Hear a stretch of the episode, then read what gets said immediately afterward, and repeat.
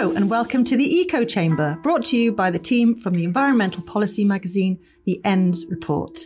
In this episode, we're examining the utter chaos, not my words, although they could be, surrounding DEFRA's plans for green rules. We'll examine whether the Environment Agency has lost its way and just how long it's known about illegal sewage dumping. Then we'll look at the latest on the Northeast mass crab death mystery. And after that, we'll be joined by Tess Colley, who's currently at the Conservative Party conference. We're going to patch her in and find out all about the latest Tory gossip. Then Simon Pickstone and Alice Fillan will be along to reveal which EU countries are dragging their heels over banning single use plastics. So, without further ado, let's enter the eco chamber. I'm Rachel Savage, and today I'm here with Jamie Carpenter. It's just the two of us in Big Green News today because Tess and Pippa are both doing the rounds at the Tory Party conference, and we'll hear more about that later.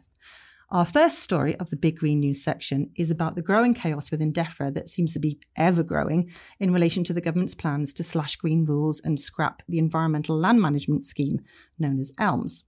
We've mentioned both of these things before on the Eco Chamber. Um, Liz Truss has said very, very clearly she wants to review or appeal the remaining EU derived laws on the UK statute book by the end of 2023. And the bulk of those uh, rules all fall under, well, the bulk of them fall under DEFRA's scope and include environmental protections such as the nature directives, water directives, environmental impact assessment directive, and, and more.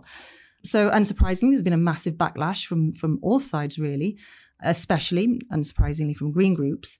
Um, but Truss recently has poured kerosene on the fire by talking about this uh, plan to ditch elms, which has been reported in a couple of the papers. In a nutshell, elms would hand out subsidies to farmers for doing good things for the environment, like planting trees or restoring peatland. And that replaces subsidies under the Common Agricultural Policy, which were giving farmers um, subsidies based on acreage, regardless of what they did with it.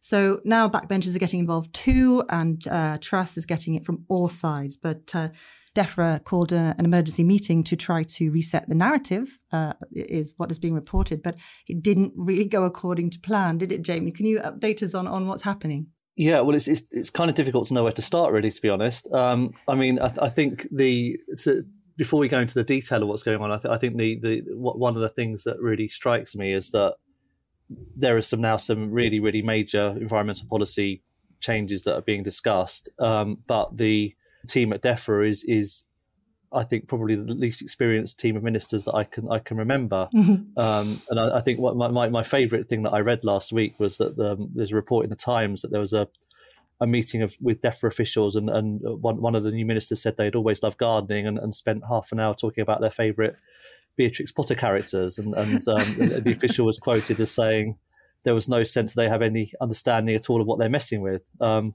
and it kind of gets better than that because um, Henry Dyer, who's a reporter from the Guardian, he he later he'd done some sleuthing and he later tweeted that he'd he'd found um, Trudy Harrison, the new environment minister's um, maiden speech in 2017, and she said, "We are perhaps best known in Cumbria for a delightful little rabbit, Peter Rabbit." And his friends Mrs. Tiggy Winkle and Squirrel Nutkin, to name just three of Beatrix Potter's adorable characters. So um, I think we know who the uh, DEFRA source is referring to. yes. On the Beatrix um, Potter stuff, saw a, a political cartoon um, with Liz Truss as Jemima Clusterduck. I think I said that carefully enough, which I thought was very, very amusing. what they're talking about now seems to be a bit more shit down than Peter Rabbit, though, which oh is a God, bit, a bit it doesn't worrying. bode well, does it? So it seems that they're trying to calm calm things down, and uh, as as Tess will let us know later later on today, they're trying to make people realize that they're not going to scrap all these rules and you know that they do care about the environment but there isn't any information behind those statements those are kind of hollow in a sense because they haven't put anything behind them. They haven't said, okay, we won't review or reveal these things or we won't scrap elms, um, as far as I'm aware. Uh, but they're saying everything's going to be fine and environmental protections will be great. However, it's all about the growth agenda, um, which has actually moved people like T- T- Tony Juniper, who's the um, Natural England chair, um, to sort of retweet an article that he wrote for The Guardian a couple of years ago saying that economic growth and nature recovery aren't uh, mutually exclusive, and that you know having a strong economy it, it, it requires you know having a strong environmental foundation. Um, yeah, so it, they don't seem to have much support, um, and they don't seem to be reassuring anybody much. No, no, I think I think that's right. I mean, I think one of the things last week that the so the, the new Environment Secretary, um, Jayawardena, appeared on Twitter. He did a little clip, video clip, sort of saying that he's going to set the record straight, and, and, and then didn't really set the record straight at all. Just kind of put about sort of sort of there's some sort of vague platitudes that, that, that didn't really um, there was, there was he, I think he posted it on LinkedIn as well, and the, the, the, comments beneath it were just basically no one bought it. So I think that, and, and that, that seems to be coming across from all the all the all these sort of now major major big green NGOs who are who are up in arms about this, who never really kind of get upset in the way they have, certainly publicly. That they're their their kind of key thing is they're, they're saying, okay, well, it's all, all very well and good that you're you're you're trying to reassure us, but in order to reassure us, we actually need to see we need to hear the detail, and there there literally is no detail. So the the government's saying it, it's kind of suggesting that it's going to um, not not meddle with ELMS, but no no one yet is has has any confidence that's the case because the, the, detail just isn't forthcoming. So I think there's a long way to go. Um, Rail, Rail I mean, mobilising the green groups in this way. I mean, they try very hard to work with government, you know, to to improve things and stuff. But the, I think the government has now crossed that line, and they are they're coming out and showing their teeth, and they're getting really angry. And if you know, mobilising organisations like the RSPB with millions and millions of members is you know potentially incredibly damaging for them. So it's it's something that they've got to be careful of, and, I, and it might be very you know very political to actually get these things done. I was going to, agree with that. I mean, I think I think the, the, the thing around the, um, this massive U turn on the 45p tax rate. Um, it was interesting to see after that. Um, in his statement, um, announced that U turn. Kwasi Kwarteng said that the um, government would continue with the supply side reforms, including accelerating major infrastructure projects. But but I think I think what that that kind of massive climb down on the 45p tax rate shows is that the government doesn't actually the, the, the, the leadership Liz Truss is not in a strong position. She doesn't have all her MPs on the side, and it, and if, as you say, the, the, these huge NGOs have massive membership, like huge memberships, much, much bigger than the Tory Party has, um, and and and supposedly you have a lot of Tory MPs who now are supportive of environmental causes. It does it doesn't take too much to see that there could be a, a, a big rebellion here, and actually the, these things may not get through in in the way that um, Liz Truss and, and Kwasi Kwarteng yeah, want, want, yeah. want, to at the moment. I was listening to the uh, Alastair Campbell, Rory uh, Stewart podcast, The Rest is Politics, which is incredibly good. But because um, obviously Rory Stewart worked for Liz Truss as Environment Minister when she was Environment Secretary, and you know, he keeps coming out with little interesting nuggets. And in the last one, he was saying that she would say things like, "If if what you're doing is not supporting the growth agenda, why are you doing it?" Which is a terrible thing to say to an Environment Department. And this is what's coming out, and that, that will come back to this in, in our next story, which um, very nicely, smoothly, seamlessly um, uh, move into now. Um, so the second story is about the Environment Agency. Um, a couple of things about it. Uh, the first thing is that NGOs are saying that it's lost its way because its leadership seems more interested in supporting reform of green rules, and because its new chair, Alan Lovell, very recently told all staff that it needed to become a modern regulator and support the government's green growth agenda. And it was doing that, um, and they were making these statements. Um, so this is uh, Sir James Bevan, the Environment Agency Chief Executive, and Alan Lovell, the the new chair. They were saying this at an all staff meeting last week, and uh, at ENDS we got our hands on some footage of this. Um, so you know we've written a story on it and spoken to experts, green groups about what they think about these particular statements. What have they been saying, Jamie? Um, well, it's it's it's fair to say that the um, the, the, the, the people that you spoke to are um, are pretty furious about what the what the agency has has, has been been saying. So um, Craig Bennett, who's chief executive of the Wildlife Trust, he he says it's um, incredibly alarming and raises questions over whether the agency has totally lost its purpose and sense of direction. Feargal Sharkey went a bit further and said that the the agency always goes further always goes further. Complete patsies doing the government's bidding when they were supposed to be above political interference. So, so I, I think I'm not quite sure what he's getting at there, but um... no, uh, um, the, the, fact that they're talking about supporting government rather, you know, they're supposed to be. They're supposed to be uh, responsible to Parliament, not to the Treasury or Number Ten. You know, or it's it's an incredible state of affairs when they're you know really boldly stating all this stuff, and and also as a as a new chair that um, Lovell should be he, he was only on the call for half an hour because he had another board meeting to go to for a completely separate organisation, and this is his first call with all all staff. Um, it's that's not a good look. And then telling them that they, you know they need to be completely reformed. Um, I don't know. It's not the kind of fresh start. It's all going to be great, and this is what we're going to do that you might want from a new chair. But uh, I've never chaired an organisation, so maybe, maybe, maybe that's just wishful thinking. Um, but Craig Bennett also made the point that there's no public mandate for these reforms. Um, that Bevan says that he he supports some of them. That, anyway, um, that he would. He's spoken in the past about wanting to reform the Water Framework Directive in the sense that uh, the way that rivers are actually measured um, because he says that it's such a strict measurement that it masks any improvement, which which he may have a point with. But the way he wanted ch- he would like to change it would automatically make a lot of rivers that are doing very badly look as though they're doing quite well, uh, according to NGOs. So we know that he's been keen on this for a while. And also, uh, still on the Environment Agency, we had another story this week. Um, uh, a report that was leaked from uh, an Environment Agency insider shows that the Environment Agency has known about water company illegal sewage dumping for at least a decade. Um, the report is an inspection report from the Northwest, the Environment Agency Northwest area, uh, and it shows in 2012 that they looked at a number of United Utilities um, water treatment works and kind of assessed whether they thought they were um, performing well and thought that actually there looked like there were problems with with a number of them and took a closer look and they did find a few breaches all related to this flow to full treatment issue which means that they, they are legally allowed to dump raw sewage into rivers and lakes and seas if um, there's been exceptional rainfall and if they're already treating a stipulated amount. But this report shows that uh, a number of works were not doing this properly um, and therefore shows that this was kind of I don't know if commonplace is too strong, but it was happening in a number of areas, and the Environment Agency was was very much aware of it.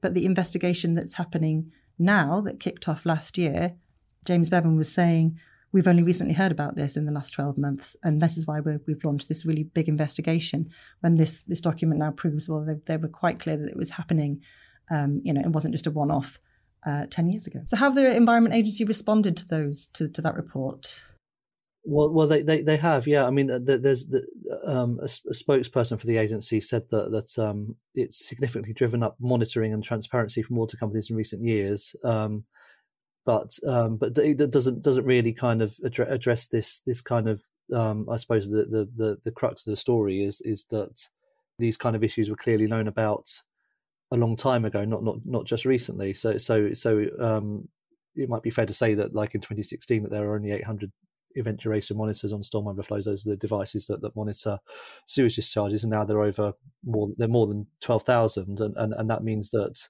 the Environment Agency is is uh, holding the industry to account on a scale never seen before. It's saying, but um, I think these kind of findings do do kind of raise sort of significant question marks about what what actually has been going on, sort of between between then and then and, and, and the point at which the agency launches investigate these investigations. And, and, and the fact that the agency will say that the, the, the, the, investigation is a result of its own kind of drive to, to get water companies to put monitors on their sewage treatment works, but actually um, campaigners say that it's actually down to them. They, they, they've done um, Windrush sewage pollution, they've done their own analysis of water company data. Um, that said, show they, they say that show many more works were dumping raw sewage in dry condition and without treating enough sewage. And, and that, that, that really was the thing. I think um, Professor Peter Hammond when he appeared in front of the um, uh, select committee. That that really kind of lifted the lid on this practice, and I think to me that was the thing that kind of really kind of prompted the action and, and, not the Environment Agency itself. Yes. Also relating to the EDMs, the event duration monitors that you mentioned,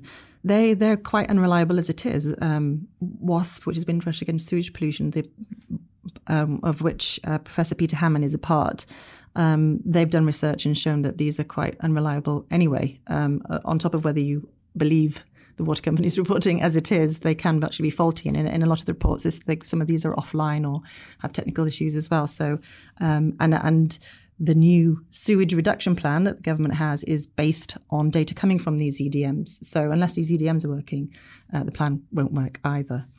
Um, well, that's another another part of the sewage scandal, and it, it, keeps on going. Are we better just say that United Utilities did respond? Um, as part of the report, uh, referred to the Cleator wastewater treatment works, um, and for which the activity there, they were fined uh, £20,000 for um, the breach, the non compliance there. So when they responded to uh, requests of comment, they said that they pleaded guilty to five spills at Cleator wastewater treatment works a decade ago and were fined. Since then, we've had a clear plan, plan to tackle these issues, which is seen as invest millions of pounds, installing more than 2,000 monitors. And this has been an important factor in us achieving the top four star environmental rating five times in the last seven years. So that's what United Utilities say as a result of that.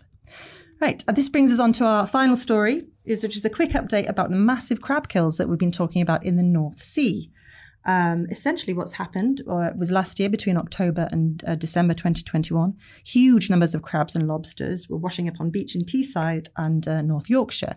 Um, and they were displaying all twitching behavior or, and lethargy, and a lot of them were dead. Um, so there was DEFRA ran a report into that and said, "Oh well, you know, we don't really know. It's tricky to find out, and we think it's a harmful algal, algal bloom." But local people and fishermen and scientists at universities in the area didn't didn't really agree with that assessment. Jamie, can you let us know what's going on?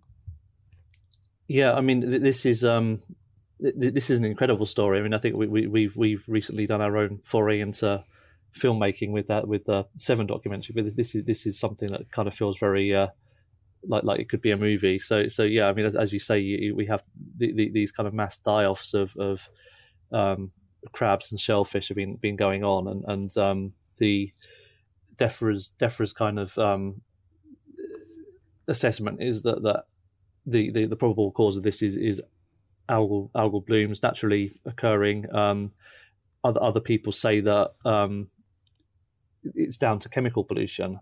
And and the kind of latest development in this story is that there, there have been um, some new initial findings by independent university researchers um, who which kind of seem to seem to suggest that um, it could indeed be down to chemical pollution, in particular, is chemical called pyridine, and this is, I think, quite problematic for the for the government. Um, particularly because of the location of this big free port uh, um, on, on the River Tees. So this, this is this is a um, massive massive brownfield redevelopment. I think I think one of the biggest in Europe, and it's it's a it's a kind of flagship thing for the Tories is Freeport. Um, but in order to to make this thing happen, there needs to be a, a, huge amount of dredging, and and the fear that that people have is that should that dredging go ahead, more of these these nasty chemicals could be be released into the into the sea there, and and people are using the kind of phrase phrases like dead zone and that kind of stuff. So so there's there's kind of real real concern. People people want uh, there, there to be a halt to that while while um, it's properly investigated. So so yeah, so I, I definitely recommend um, Channel Four News put out a uh, sort of a short film about it um, last week that's very much worth captures it quite quite nicely um, if you want to know the background. And so I, I can't imagine whenever the environment comes up comes up against development like this, um, it never wins. It never wins the argument. And if they need to dredge to, to do it, I, I can't imagine that that's just an activity that is is going to be stopped, and or that there could be a third way around it. But perhaps there is. I mean, what do you think? Is it just going to go ahead regardless? I, I guess I guess it kind of depends. It'll be be interesting to see um, how how DEFRA responds to it because I think up up until this has been an issue that has been people have been talking about it for a while now. It's been sort of, but I think in sort of recent weeks and months, it seems to have kind of generated more interest, and I think it's got a higher profile now. And I think I think it might. It, it kind of feels to me that it might have got. It's getting to the point now where it's getting harder and harder for DEFRA to kind of ignore these these findings and and and to kind of just continue to put it down down to being a uh, an algal bloom, I don't think that's really going to cut it for much longer. So, and, and I think, um, like, like, a lot of these things, that there's there's lots of lots of competing interests, and and clearly the Freeport is a big priority for the government. But but then the, the, the, there are other industries and livelihoods around the area that are going to be really threatened by this. So the fishing industry up there, tourism, all those sorts of things. Um, so so I think it's it doesn't feel to me that, that the current position can hold for, for much longer, but um, I don't think it's really like the government these days to U-turn. So who oh, knows? or will it? That brings us to the end of the Big Green News section. Next up is our deep dive, and it's coming to you from the Conservative Party conference in Birmingham. We've dispatched Tess Colley and Pippa Neill to report from the event, and we have Tess on the line now to give us the latest. Hi, Tess. How's it going? Hi, Rachel. It's uh, it's going well. I mean, it's all very uh, tense here, as you can imagine. Yeah. Uh, with everything going on. Um, and yeah, lots of um, interesting dis- environmental discussions. I have to say, there's a lot of lot of uh, upset in Tory party. Yeah, quarters. we've been talking about that earlier in the uh, in this episode. So, what can you let us know about the whole debacle around green rules? Yeah, so I mean, in almost um, every environmental um, event that's been here, it's come up the fact that over the last week, you know, there's this huge concern in the green within green groups that uh, environmental reforms are going to be pulled apart, protections completely trashed. You know, I've put it to we had a, a housing minister on an event yesterday, and uh, we're talking about can can nature and housing, you know, is there space for both? And I asked, could you give some you know detail about the the, the, the EU requirements that are supposedly ineffective to protecting nature, you know, no, no details can be given. Mark Spencer, a similar story. He, I mean, he said, he said that, you know, this, this government does not want to tear up uh, environmental protections. However, if you, but it might, but it, yeah, yeah, it doesn't want to. He's got, they've got no intention of it.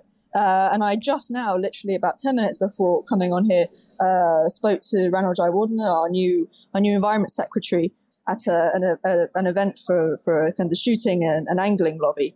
Um, and I said, what about, you know, the environmental protections? A lot of concern that they're going to be scrapped. He said, you know, our environmental protections are here to stay when I questioned him on all the upset. And, and I said, well, all of them?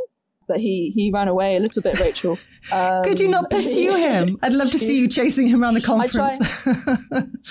well, you know, I, he's got he's got quite an entourage with him. Um, he was very, I was very much, I was no longer welcome. But, you know, he's at an event later, so I'll try again. Now he knows my face, though. He may run. You can quicker. put a fake moustache on or something. Oh, you can do that. Yeah, that. maybe. well, well, we'll look forward to hearing more about it. But didn't you, so what was Mark Spencer saying? Because didn't you say something that he was, we'd be grateful for farmers for the, the, the way the countryside looks and something along those oh, lines? Oh, yes. Yes. So he went on. Um, he gave a kind of larger speech at a slightly separate event, which was about farming. Uh, well, a bit more. It's about land and land and, and farming and food. Mm-hmm. Uh, and with all the Elms news that's been around recently, you think he'd have stayed. Unfortunately, he couldn't right. stay.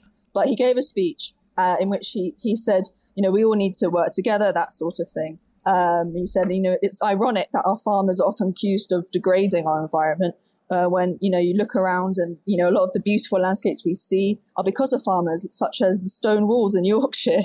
Um, and of course, you know, stone walls are nice, but I, I couldn't help thinking this isn't this sort of isn't what pe- what what green groups and what people are interested in and you know the the ecological crisis. They're not too worried. It's not that's really not the kind of landscape they're talking about. So there's a lot of feeling. A lot of the ministers they always they couch everything they say is well I've not been in the job long does beg the question of why they've been why they are in charge of such pivotal policy. Well, even Truss and Kwarteng is saying that, and they've been in been in government for years.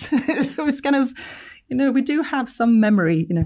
Um, so that that's all very interesting and we'll wait to hear again um, if you're listening to Ranil Jayawardena later. Um, we'll have reports on that on the ENDS Report site. Um, but you've also been listening to some debates about net zero is that right? Mm, yes it's the kind of the second the second side of the the other side of the coin going on at conference. Um, Chris Skidmore, who's leading the, the, the, net zero review, he's been out and about at various events. I was at a reception with him last night. Uh, you know, very very firm that this his net zero review uh, is not about reviewing the target itself or the, the need for it. It's about reviewing how we make it sustainable. And that was very much his message. It's about how you know that the energy transition cannot be taken for granted. And he talked about the the siren voices uh, and the populism on the right, uh, which is quite quite strong language. I actually thought, which was interesting, and that you know the those who are behind the kind of net zero must must meet that challenge. And some on. of those siren voices are there, right? You've been listening to them. Were you tempted onto the rocks? Yeah.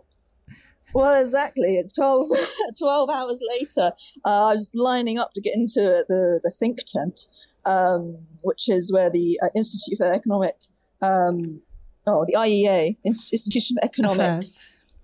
Active Affairs. Yeah, thank you. Uh, the tent where the Institute of Economic Affairs are kind of running all their things. And Steve Baker of the Net Zero um, Scrutiny Group, mm-hmm. he he was at an event and it was absolutely rammed. People couldn't get in. There was a huge line, and it was all about can the UK afford net zero. And some of the some of the stuff that came out of that panel was, I mean, for I imagine for a lot of the people listening to Eco Chamber, quite shocking in, in terms of the way that net zero was spoken about. Andy Mayer, who's the COO of, of the IEA, which is a very influential think tank. It's often linked, you know, people say it's Liz Truss's favorite.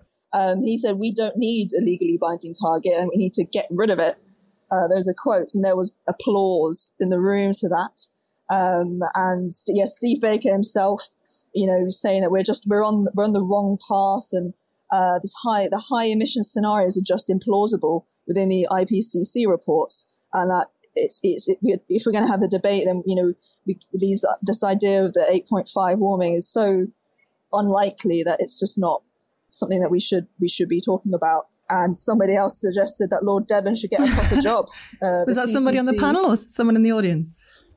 No, that was that was on the panel. Oh, that was um, yeah, that was that was the COO of the at the IEA. Uh, that yeah, Lord Deben needs to get a proper job.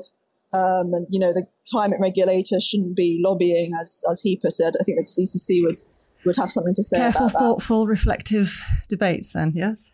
Right. Yes. Okay. I spoke to um, that is the deputy chair of the Conservative Environment Network just after that panel, and um, he described the Net Zero Scrutiny Group and Steve Baker, Steve Baker's gang as, as mad, and talking about climate kind of skepticism and denialism as a kind of a thing of a past, really, that the Conservative Party had got got past. And I, I said, well, I just heard all this. What, you know, is it really the thing of the past? Is that is there still a problem? And he says no and points out you know, that they're simply wrong and they're just, you know, egged on by the hmm. editorials mm. in certain newspapers. Um, and that CEN has a far bigger kind of network yeah. than the Net Zero Scrutiny Group, which by Steve Baker's own admission right. is just a WhatsApp group. It's amazing how much noise you can make from a WhatsApp group. Um, so we're going to have to leave you shortly, but did you have some news about the Levelling Up Bill before we go? Yes. Well, apparently it's not scrapped. Right. It's certainly going on to the next stage of par- the parliamentary progress. Uh, I asked the housing minister quite directly, is it still on the cards? And he said he's expecting it to go to the next stage. You could say he could have just said, no, it's not scrapped, but he didn't say that. Uh, so we'll, we'll okay. see. More of that zombie legislation that we've been talking about. Thanks, Tess. Now it's time for our Knowing Me, Knowing EU section. Simon Pickstone and Alice Villan are here to bring you the latest on green policy from Brussels. In this episode, they're looking at the ban on single use plastics and who has been the slowest to implement it. Over to you, Alice and Simon.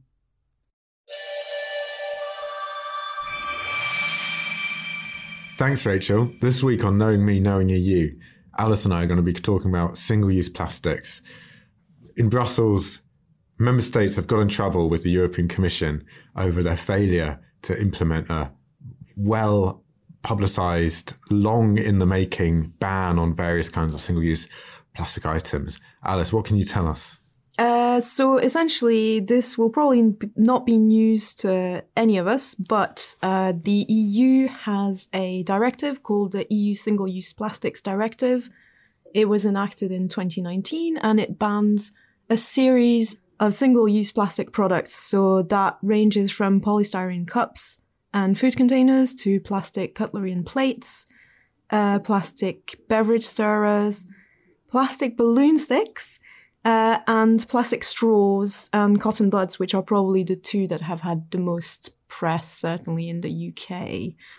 The deadline for transposing the directive's provisions into domestic law was last July, so the 3rd of July 2021, but things have not gone to plan, have they? Well, various member states have been, let's say, a bit lax about um, telling the Commission what they've been up to, and often simply failing to tell the Commission anything at all. The way that basically um, EU directives work is that a directive is a set of instructions effectively to member states about the, how they need to turn EU law into national law. And that's different from a EU regulation, which applies across the block at the same time, um, across the whole block.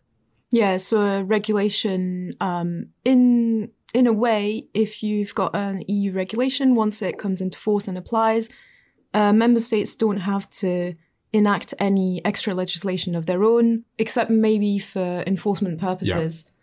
But um, in the case of a directive, yeah, effectively it all comes from the member state. I mean, it's the the the, the laws have to be in national law, and the member state then has an obligation to tell the commission how it's translated each of the provisions of the directive into their law. The European Commission has been unhappy, let's say, um, because um, a bunch of member states simply haven't haven't done all of the things that they should have done. So last week it sent a, a final warning to nine member states: Belgium, Estonia, Ireland, Croatia, Latvia, Poland, Portugal, Slovenia, and Finland. And the Commission has given them two months to justify what they've done and tell tell EU officials that they've correctly transposed the legislation. If they don't, then the European Commission can send them to court to the European Court of Justice, which is a you know a favourite in, among the UK um, tabloids. It's the place where these stern judges in Luxembourg sit and hand out potentially fines to member states for breaching EU law. Uh, two member states have also received a kind of first initial warning. So that's Denmark and France. And that's because the Commission doesn't think that they've correctly transposed all of the elements of the directive. For France, that's actually relating to um, fishing gear, which is another part of the single use plastics directive and a really important one, actually, because loads of the marine plastic pollution is from old fishing nets and, um, and lines and things like that related to the fishing industry. But in this case, it's um, rather than a ban, it's a an extended producer responsibility yeah. provision. Yeah. So so basically, trying to introduce measures to disincentivize people dumping yeah. fishing gear at sea. Um, but in the UK as well, we've actually had a bit of progress on the single. I mean, the funny thing with this piece of legislation, right, is it happened over the Brexit transition period. So the UK yeah. was sort of involved in the EU. Still, it was in, in this kind of halfway house. Yeah, so it was published in 2019, which obviously still, we were still in the EU. But the transposition deadline comes after the UK has left the EU. So technically, most of the UK is not subject to the Single Use Plastics Directive, with a notable exception, which is Northern Ireland. So, Northern Ireland, because of its shall we say, slightly odd position, was granted an extended deadline of 1st of January 2022 instead of the 3rd of July 2021 to ban the sale of single-use cotton bud sticks, plates, cutlery, etc., etc. And ironically, it is the jurisdiction in the UK that has done the least on any of those plastics so far. and what, what, about England, Wales, Scotland? So England, Wales, and Scotland um, the situation is quite varied. So we've got Scotland is the one that has, in a sense, done the most, or at least the most that aligns directly with the directives. So it has two sets of regulations the Environmental Protection Cotton Buds Scotland Regulations 2019, which, um, you know, it's in the name, it bans cotton buds. Um, with plastic sticks or plastic stems, and then the Environmental Protection Single Use Plastic Products uh, regulations 2021, uh, which bans polystyrene cups, containers, food containers, um, plastic plates, cutlery, beverage stirrers, and then plastic straws with some exemptions and plastic balloon sticks with some exemptions. Uh, from Interestingly, you can June, still use them for professional purposes, can't you? The balloon sticks, yeah. yes, you can. Um, which is quite it's quite broad, isn't it? Mm. Because you were having a look and you can't. I think what it means is you can still use them at events, but you can't give them to people. Yes, a member of the public can't run around with a balloon on a plastic stick. It's for professionals only. Yeah, professional use only. Um, and industrial use. And Although, industrial use. We couldn't really, really work out what, what those might be, but yeah, that if, remains if a bit mysterious. Knows, get in touch. Um, and in England? Oh, England, in England. Wales? Okay, so England and Wales, uh, again, kind of slightly different uh, position. The In England, uh, we've got the Environmental Protection Plastic Straws, Cotton Buds and Stirrers, England Regulations 2020. So the provisions there are largely in place since the 1st of October 2020, and it bans plastic uh, straws, cotton buds, and stirrers.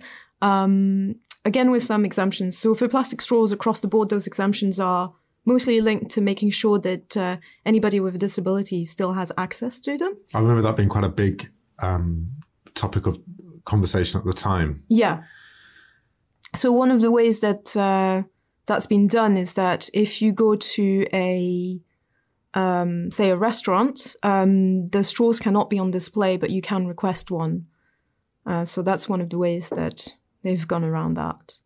Um, and then other than that, at the moment, there's nothing in place, but there is a proposed ban on six more items, which again are the usual suspects of uh, polystyrene cups and food containers, plastic cutlery plates, balloon sticks.